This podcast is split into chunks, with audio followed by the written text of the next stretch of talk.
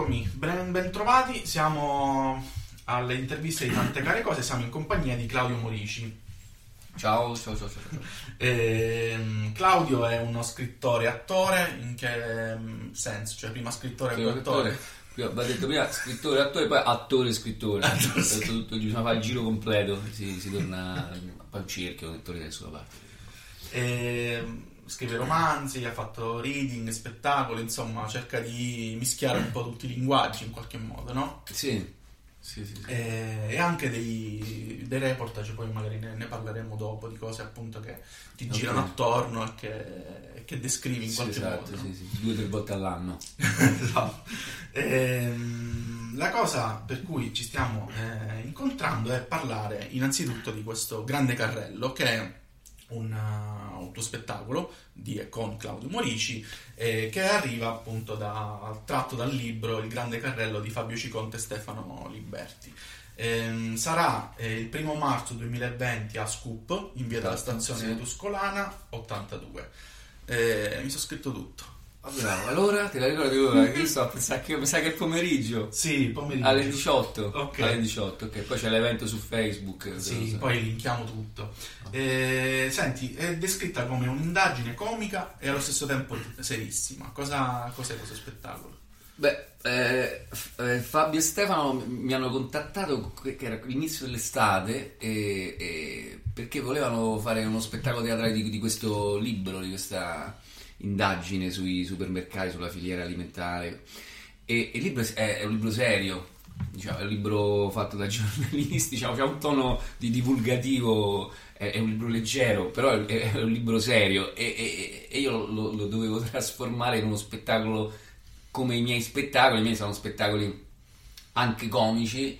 E che ho trasformato quest'estate invece di andare in vacanza e divertirmi così, sono stato a trasformare questo libro s- serio in, un- in uno spettacolo comico e questo, questo è stato. Si adattava molto bene perché quando si parla di cibo, di, di abitudini, cioè ti, ti identifichi subito nel, nel bene e nel male, quindi ci stanno i nostri vizi, le nostre virtù, quindi cioè, un miliardo di meccanismi comici mi venivano in mente, sono mo- molto divertito. È come se avessi fatto una trasposizione teatrale, ma non solo, anche una trasposizione di genere dalla- dall'indagine gi- giornalistica e la divulgazione eh, su, su delle informazioni importanti che riguardano l'alimentazione nei supermercati a uno spettacolo che, che- che fa ridere. E ho anche costruito diciamo, un piano narrativo che non aveva il, il libro, cioè una storia dentro la- le, le- informazioni, la divulgazione, una storia tra personaggi che, che ha, un- ha un'evoluzione, ha un finale.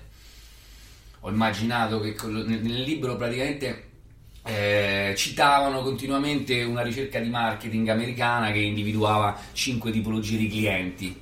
Il cliente cacciatore, il cliente pragmatico, che poi alla fine siamo noi, cioè le nostre abitudini alimentari possono essere catalogate in una di queste categorie. Il cliente esperto, il cliente brand fan che si fa tutti i punti, che ama le marche, le- le- compra le stesse cose che gli piacciono da quando è bambino.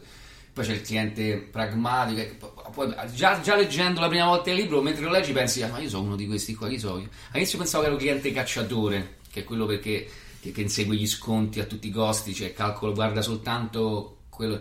Poi ho capito che non ero cacciatore, che il cacciatore ha un sacco di tempo a disposizione, io non ce l'ho. Il cacciatore spesso è anziano, infatti.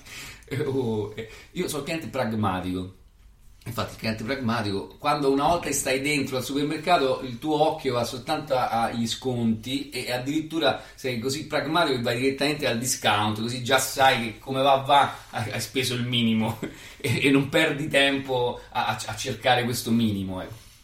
E que- una volta che nel libro c'erano queste tipologie, io ho immaginato, mi- mi- ho, ho inventato il fatto che si stesse, si chiamava pure il grande carrello il, il- il libro, allora ho, ho- ho messo in scena il grande carrello come se fosse il grande fratello e i concorrenti del reality erano le tipologie di clienti, ognuno con la sua voce, che prendono vita autonoma e interagi- si presentano mentre il narratore racconta il libro, eh, si presentano e interagiscono tra di loro perché che succede? Succede che il cliente cacciatore, è questo quello più rozzo, diciamo, quella classe più bassa dei, dei- dei- clienti che non c'ha una lira sostanzialmente, si innamora della cliente esperta. che invece la radical chic, il senza glutine, il senza olio di palma, capito? Quindi nasce questa storia d'amore in parte ricambiata che trasformerà completamente diciamo, il personaggio del, del, del cacciatore, diciamo, che cercherà una sua rivalsa e poi vi racconto il finale. Esatto.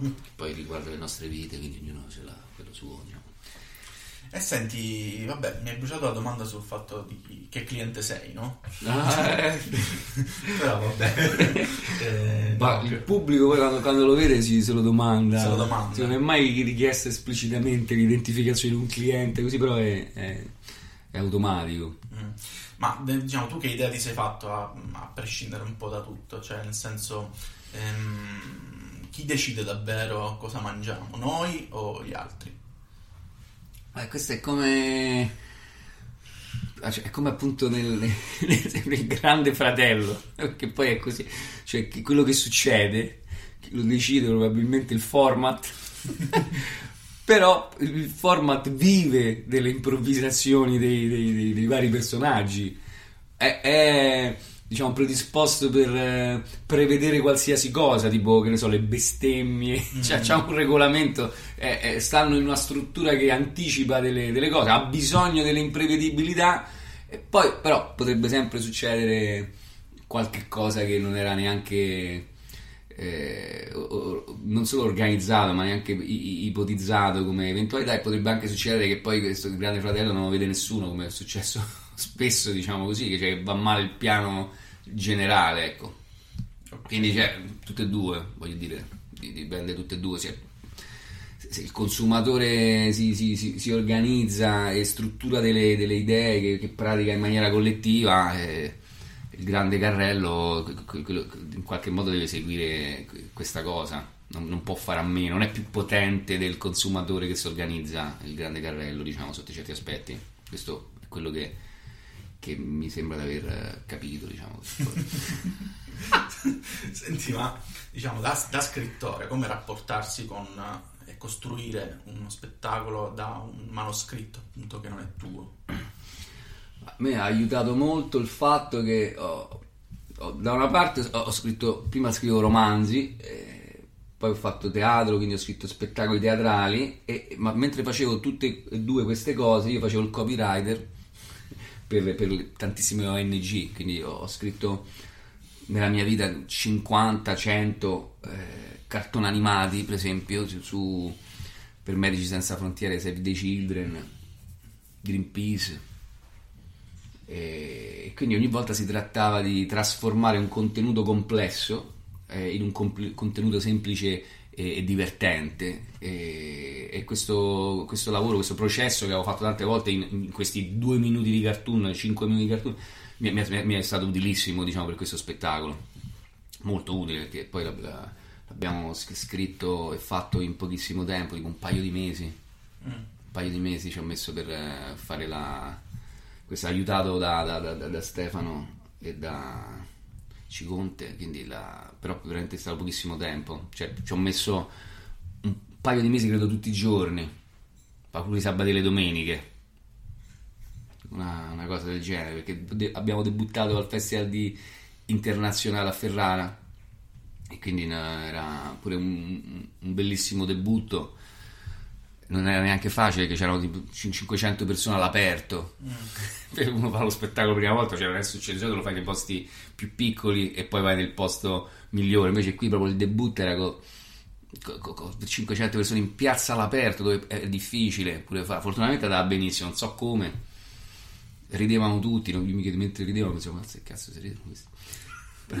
Eh, eh, non mi conoscevano neanche perché stavamo a Ferrara magari se sto a Roma gioco in casa c'è la gente che mi segue sempre ride eh, qualsiasi cosa faccio diciamo per affetto per, per tradizione Ah, c'è sta curiosità, nel senso, eh, loro ridono, dici comunque diciamo è il feedback che hai mm, immediato no, del pubblico a teatro. Invece Sì. quando scrivi eh, non è così immediato, diciamo, il riscontro, no? Cioè, com- No. come essere appunto, avere queste due anime da scrittore e attore in Beh, quella maniera. dalla... Ti senti meno solo dal- quando stai a teatro, a meno che non fai delle cose per cui non ride nessuno e non gli piace, ma li senti, forse ti senti ancora più solo. Però mi capita a me di sentirmi me- me- meno solo, è come se fai il musicista, ecco. Che, perché in passato, quando ero molto piccolo, l'ho, l'ho anche un po' fatto, quindi è, è come recuperare la dimensione live ed è più divertente sotto certi aspetti. Cioè, scrivere i romanzi veramente da sfigati. Cioè, gli scrittori si fanno. Vabbè, pure gli attori. No, dici, dal punto di vista sociale, lo scrittore. Credo si, si rischi di più il suicidio. Bisognerebbe eh, analizzare queste due statistiche. Secondo me lo scrittore si, si suicida di più. Sì. Sì, sì, comunque stai anni anche da solo a pensare a- senza nessun riferimento. Ci puoi avere due o tre amici, una musa ispiratrice, eh, ma cioè, se te chiedi a una persona di fruire di quello che stai facendo in forma di bozza, gli stai chiedendo proprio di, di tagliarsi un mignolo perché eh, eh, vuol dire che gli dai 7 ore di tempo. Per leggere un romanzo in bozza ci metti 8 ore, l'ammazzi quella persona se- a, a teatro cioè, anche mentre lo stai preparando chiami un collega, un amico gli fai vedere quest'ora di, di, di, di cagata di un'ora e finisce lì dopo ci andiamo a fare un bicchiere di vino diventerà migliore il giorno dopo. Però è più sociale anche nella preparazione. Poi stanno vari ruoli, ruoli tecnici, no, quindi è una cosa fatta di, di gruppo, come se fosse un, un gruppo musicale in realtà, anche se sei da solo c'hai sempre altre persone con cui organizzi la performance.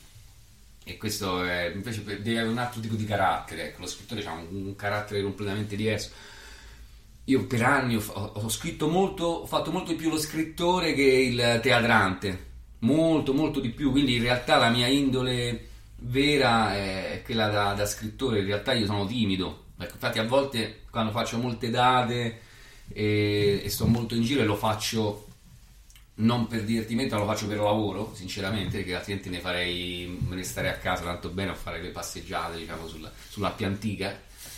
Eh, ma lo, lo faccio quando ne faccio tanto. Un po' mi piace perché è come stare in viaggio, conosci tanta gente quando vuoi fuori Roma, però un po' non, mi, mi stranisce perché non è nella, nella mia indole completa, è solo una, una parte di me. Ecco. Quando esagero mm, mi- mi- non, mi, non non mi piace, ecco. Non, non mi, non mi trovo completamente a mio agio con la dimensione eh, attoriale da palco, così. Me ne starei per, per, per cavoli miei, come quando facevo lo scrittore nei, nei bar, in giro sul treno, col, con l'iPad. E poi hai fatto anche tanti viaggi. Sì, io per, per, per un periodo della mia vita ho, vi- ho viaggiato, diciamo, so- sono stato un, po' un, come si chiamano, viaggiatore perpetuo.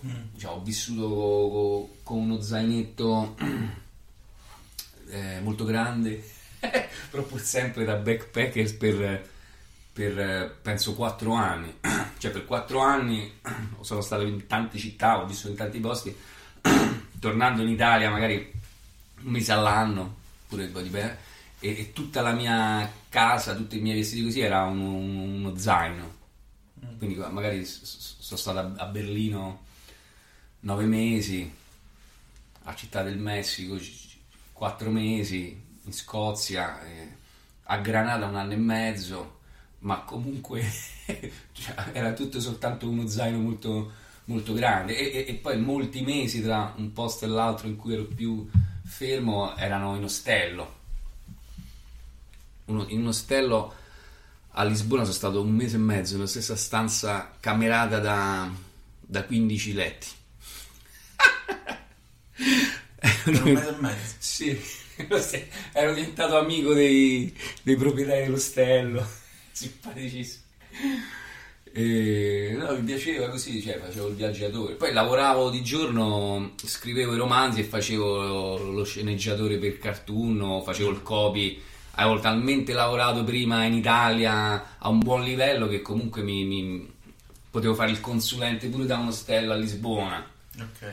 cioè il mio portatile, lavoravo le mie 6 ore al giorno ovunque, non potevo fare tutto, non potevo fare le riunioni dove devi, essere fisicamente, facevo, ma facevo le Skype, Skype call in- nell'internet point. Comunque ho letto una tua biografia semiseria, un po' ironica, diciamo, che- in cui si dice appunto che tu hai fatto questi passaggi di viaggi, figli, eccetera, anche per darti un tono, no? Ed essere, ed essere uno scrittore affermato. Sì, sì, quello è sta- è stato un gioco, ancora ci casca qualcuno, ogni tanto quando guarda mi, mi- mi cerca su Google, Eh sì. incappa in quella intervista e poi mi arriva il messaggetto. Ah sì? sì, sì, ma davvero?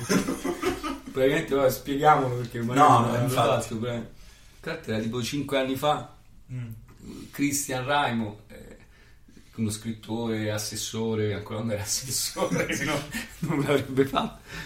Eh, ci, ci- ci siamo divertiti, abbiamo organizzato una, una cosa buffa, diciamo, sul sito di letteratura più seguito d'Italia, che è Minima e Morale. Lui a un certo punto fa un articolo su di me in cui me ne dice di tutti i colori, diciamo, dice delle informazioni completamente finte, ma assurde e anche gravi.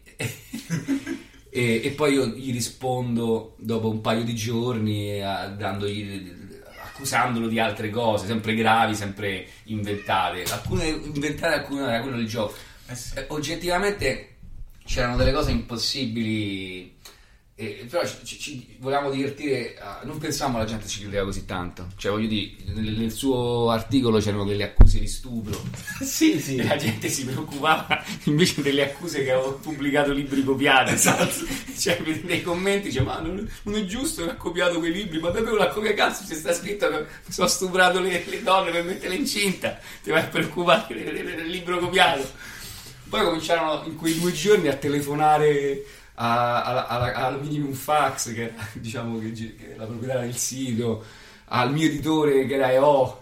Telefonavano perché volevano scrivere articoli, cioè se, se era vero ci avrebbero scritto l'articolo. Quando hanno capito che, che era finto, era talmente la figura di merda che un giornalista aveva potuto credere a una cosa del Certo. genere che, che quindi poi neanche poi si arrabbiavano perché si sentivano presi in giro però presi in giro leggi bene no voglio dire eh, eh, era una dimostrazione che leggevamo male pure loro che erano addetti ai lavori era un po', stato un po' un tilt incontrollato Sì, sì. un tilt incontrollato ci fermavano per strada in quei giorni lui credo ha, ha perso due o tre amicizie questa cazzata io no, mi non, non persa manco una, però mi mandavano i messaggi, cosa stai facendo? Non, non si scherza su queste cose. tutte cose. Che è anche un ambiente quello dei... Abbiamo fatto, eh, anche perché era un ambiente quello dei libri, così eravamo troppo serio, Certo. troppo impostato, troppo così, un attimo di goliardia punk, autodistruttiva. Perché poi Franco questo è stato, cioè non è che ci abbiamo fatto una figura di una bellissima. Con alcuni siamo dei geni, ma la maggior parte della gente ci ha mandato a quel paese. Vabbè, comunque sappi che è linkata nella tua pagina Wikipedia. Ah, Qualcuno l'ha, l'ha messa lì, eh, che comunque è molto alta nei risultati di Google, quindi diciamo ci incappi sicuro. sì, sì, infatti, infatti, infatti. Ehm, su venerdì hai scritto questo articolo che è stato ripreso da Minima e Moralia, eh, che si chiama Fast Food Social Club. Ah, sì, sì, sì, sì. Cioè, anche qui senza spoiler, tu definisci questo McDonald's che c'è a Torpignattara dove sei stato, diciamo, per- no, non per un mese e mezzo Sì, come a cioè, Lisbona, però abito di quasi. fronte esatto. da questo McDonald's a Torpignattara, quindi andandoci a lavorare spesso, eh, so, guardate intorno, poi è sempre così, appunto pure negli articoli che scrivo, sempre, di cose che faccio.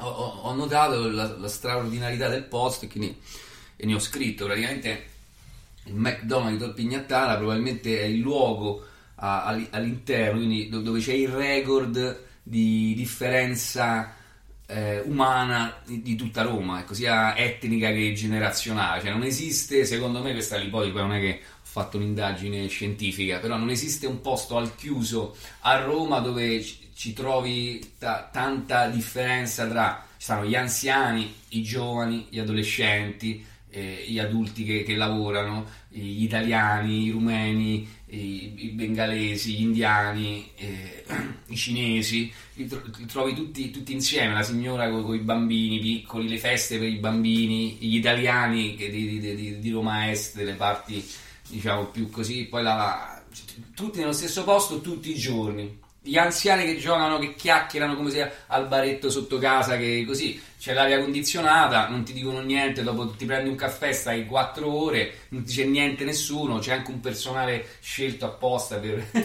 gestire questa situazione così. Gli altri McDonald's non sono così. Eh, quello è così e oggettivamente. Poi mi sono informato perché non è che abito tanto a Torpignattara, non è il mio quartiere E quindi ho, mi sono informato, ho parlato con persone che stanno lì, che, che studiano il quartiere da tanto tempo, così ho detto, oh, ma secondo te è il record? All'inizio erano molto diffidenti, poi hanno dovuto ammettere sì, è vero. È vero. Però diciamo, l'unica cosa che, che potrebbe avvicinarsi è la, una scuola. Cioè, sì. le scuole a Torpignattara hanno questa differenza totale, ma manca il vecchietto. Mm, certo. A meno che del nonno, diciamo. certo. E poi è, è, è all'aperto, cioè questa cosa avviene anche il parco parchi di, di, di questi quartieri multietnici, però appunto come posto al chiuso, come poi non c'è un'altra... E, e, e, um, il paradosso è che ovviamente questo posto offre un servizio sociale, non dico di integrazione, però mette nello stesso negli stessi 300 metri quadrati queste differenze senza conflitto, quindi dà un'opportunità comunque almeno te vedi, stai vicino, gomito a gomito, poi con i bambini magari qualche volta chiacchieri pure, ecco, non è che proprio è il paradiso della, della, della chiacchierata intrecciata, però sì, se ci vai tutti i giorni qualche cosa. E questo cosa dovrebbe essere fatto dal comune di Roma, mm. come cuscinetto, come, come azione di, di, di integrazione. Se, se, non lo fanno... Ah, tra dieci anni Torpignattari è un disastro. Cioè, se, se, non, ci, se non, ci, stanno, che non, non, puoi lasciare in mano al McDonald's una cosa del genere. Non, non, lo puoi neanche lasciare in mano ai cittadini, non lo puoi lasciare in mano al caso, lo devi fare te, perché diventa tra, troppo forte il conflitto, troppo forte le dinamiche, così da sole succede un disastro, credo io. E per quanto poi la, la, la, gente che abita a Torpignattara una parte si, lo capisce, si sta dando da fare, ma non ce la farà mai da sola. Deve, deve, deve, esserci un intervento strutturato, intelligente, che invece a Torpignattara mi dicono che sia zero, mm. zero, cioè non 20.000 euro, zero, completamente zero, così tutto come, come va va, cioè il quartiere più multietnico di Roma in una una parte popolare di, di, di Roma, diciamo vicino alla periferia, così e, e non fai niente. così come, come via via. Poi meno, meno, anzi meno di come via via, perché poi se, se neanche togli la monnezza per strada, ecco, quindi meno della, di, una normale, di, una normale, indifferenza. Mm. Di, di, solo gli unici soldi così stanno nel giardino di Villa De Santis perché lì l'ufficio giardino lì, lì qualche cosa fanno cioè gestiscono pa- quel parco lì cioè poi ce ne sta un altro invece con, con i volontari che, che, tagliano l'erba tutte le domeniche mattina hanno fatto la colletta per, per le macchine che tagliano l'erba ecco, pure lì quindi questa è un'altra cosa è, e questo concetto assomiglia un po' anche a un altro articolo sulle librerie che feci, mi sembra un paio d'anni fa, che, che adesso... L'ha fatto a giugno 2019. Giugno, quindi è un anno fa. esatto. Come passa il tempo. Che, che, che adesso, lo, lo, infatti, non è passato tanto, lo, leggo molti articoli che parlano della stessa cosa, perché quando scrissi questo articolo parlai con i piccoli librai, dicevano tutti la stessa, cioè se a Roma se non se, se le cose rimangono così come sono, le librerie chiudono tutte, tutte, cioè ri, ri, diventano dei posti dove la gente va a, a, buttare i soldi per tenerli aperti, qualche matto, qualche persona che, che problematica, oppure so, uno che non sa come butta i soldi, diventano dei posti così. Se, se questo succederà, è una delle soluzioni che le è come minimo di detassare le librerie, che di questo si sta parlando uh-huh. nell'ultimo mese, no? parla, ma è evidente, voglio dire, ci so tre anni che poi fa pagare la nettezza urbana a una libreria che cioè, ci dovresti di grazie che, che, che, esiste, cioè sono dei posti che ti, ti sono utili per, per, una serie di cose, questi, l'utilità di una libreria nel centro storico, in periferia, cioè è dimostrata scientificamente da, da, da, delle ricerche che, che, sono state fatte così, cioè se te la, la fai chiudere, perché chiude sicuro, poi spenderesti il triplo dei soldi per tentare di riprodurre una cosa simile in quel quartiere così, quindi non gli fa pagare le tasse, hai risparmiato pure te comune che, che, che prima o poi dovrai cercare di fare qualcosa per far stare la gente semplicemente seduta, a nutrirsi di cultura, invece così sono degli esempi a Roma che imbarazzanti per, per, per, per il comune, diciamo. Vabbè, quindi ti stai occupando di supermercati, di McDonald's, di librerie, insomma, sei un, uh, un, un grande osservatore. Ma alla fine in realtà eh, sono tutti approcci un po' da artista perché sono cose che mi stanno davanti il naso, argomenti che, che- che poi racconto con delle con dei meccanismi narrativi che, che- che- che- mi invento e che sono miei questa è la cosa racconto quello che, è intorno a me ecco. Parlando con le persone così questa è la si abitava da un'altra parte parlavo da- di, di altre cose. Comunque, in qualche modo, vabbè, può sembrare una provocazione, però forse proprio le librerie dovrebbero imparare eh, a- ad essere luogo aperto, un po' come il McDonald's, no? Cioè, Eh, ad sì. accogliere differenze, accogliere persone, far, cioè farli, far vivere questi luoghi come... alcune le fanno Mm. calcola appunto la differenza di, di la capacità economica cioè da una parte si parla del McDonald's la seconda multinazionale del mondo Esatto. che quindi se fa una cosa pure un poster eppure la domenica del bambino piccolo o cose del genere i, i soldi che, che è la seconda più grande catena alimentare e d'altra parte c'è le librerie di cui abbiamo appena detto che, che, che- che sono dei pazzi che, che ci perdono, guadagnano 700 euro al mese lavorando 40 ore a, a- a settimana. Ecco, quindi questo pure conta nel, nel- nel riuscire a fare come il McDonald's, che sembra facile, ma in realtà ci, vogliono soldi perché ci vogliono persone che stanno là, una comunicazione così. Alcune librerie ci riescono, e ci riescono, tipo Giufà Sì. alla a San Lorenzo, ma anche altre. ce ne- Alcune ci, ci sono riuscite e hanno chiuso, eh, altre non ci, non- non ci riescono anche perché non hanno. Cioè, lì stai tutto il giorno a a mettere in catalogo i libri, a, a spostarli da una parte all'altra. Diventa proprio uno sforzo notturno quello di organizzare. E lo fanno, lo, lo- lo- fanno. E poi anche una questione di spazio, no? Comunque se c'hai a Roma gli affitti sono carissimi e la libreria che ti diventa veramente una ludoteca, per dire così, la- la- la- come non la farebbe, però ci devi avere un- uno spazio molto grande, visto che non guadagni una lira, devi pagare tutte le tasse, normalmente queste librerie alla fine sono piccole. Le grosse catene pure stanno spesso in perdita negli, negli ultimi anni, quindi anche loro tendono a chiudere e- o comunque non avere questi spazi cuscinetto che potrebbero essere, cioè, dovrebbero unire le due cose, certo, ma adesso un progetto strategico e strutturato da soli non ce la faranno mai, già e tanto appunto chiuderanno tutte se non fanno qualcosa. Va bene, con questa vena di pessimismo. no, no. Va bene, allora ci vogliamo dare appuntamento allora il primo marzo Sì. Prima alle, alle- alle 18. alle 18 E poi il Grande 13 pure sto con un altro spettacolo al teatro di, di Villa Torlonia, ho 46 tentativi di lettera a mio figlio, Ok. 13 marzo. Però il primo marzo è, è più vicino e poi è il Grande Carrello. Carrello. Va bene, ti ringraziamo tanto. Grazie a te. Ciao. Ciao.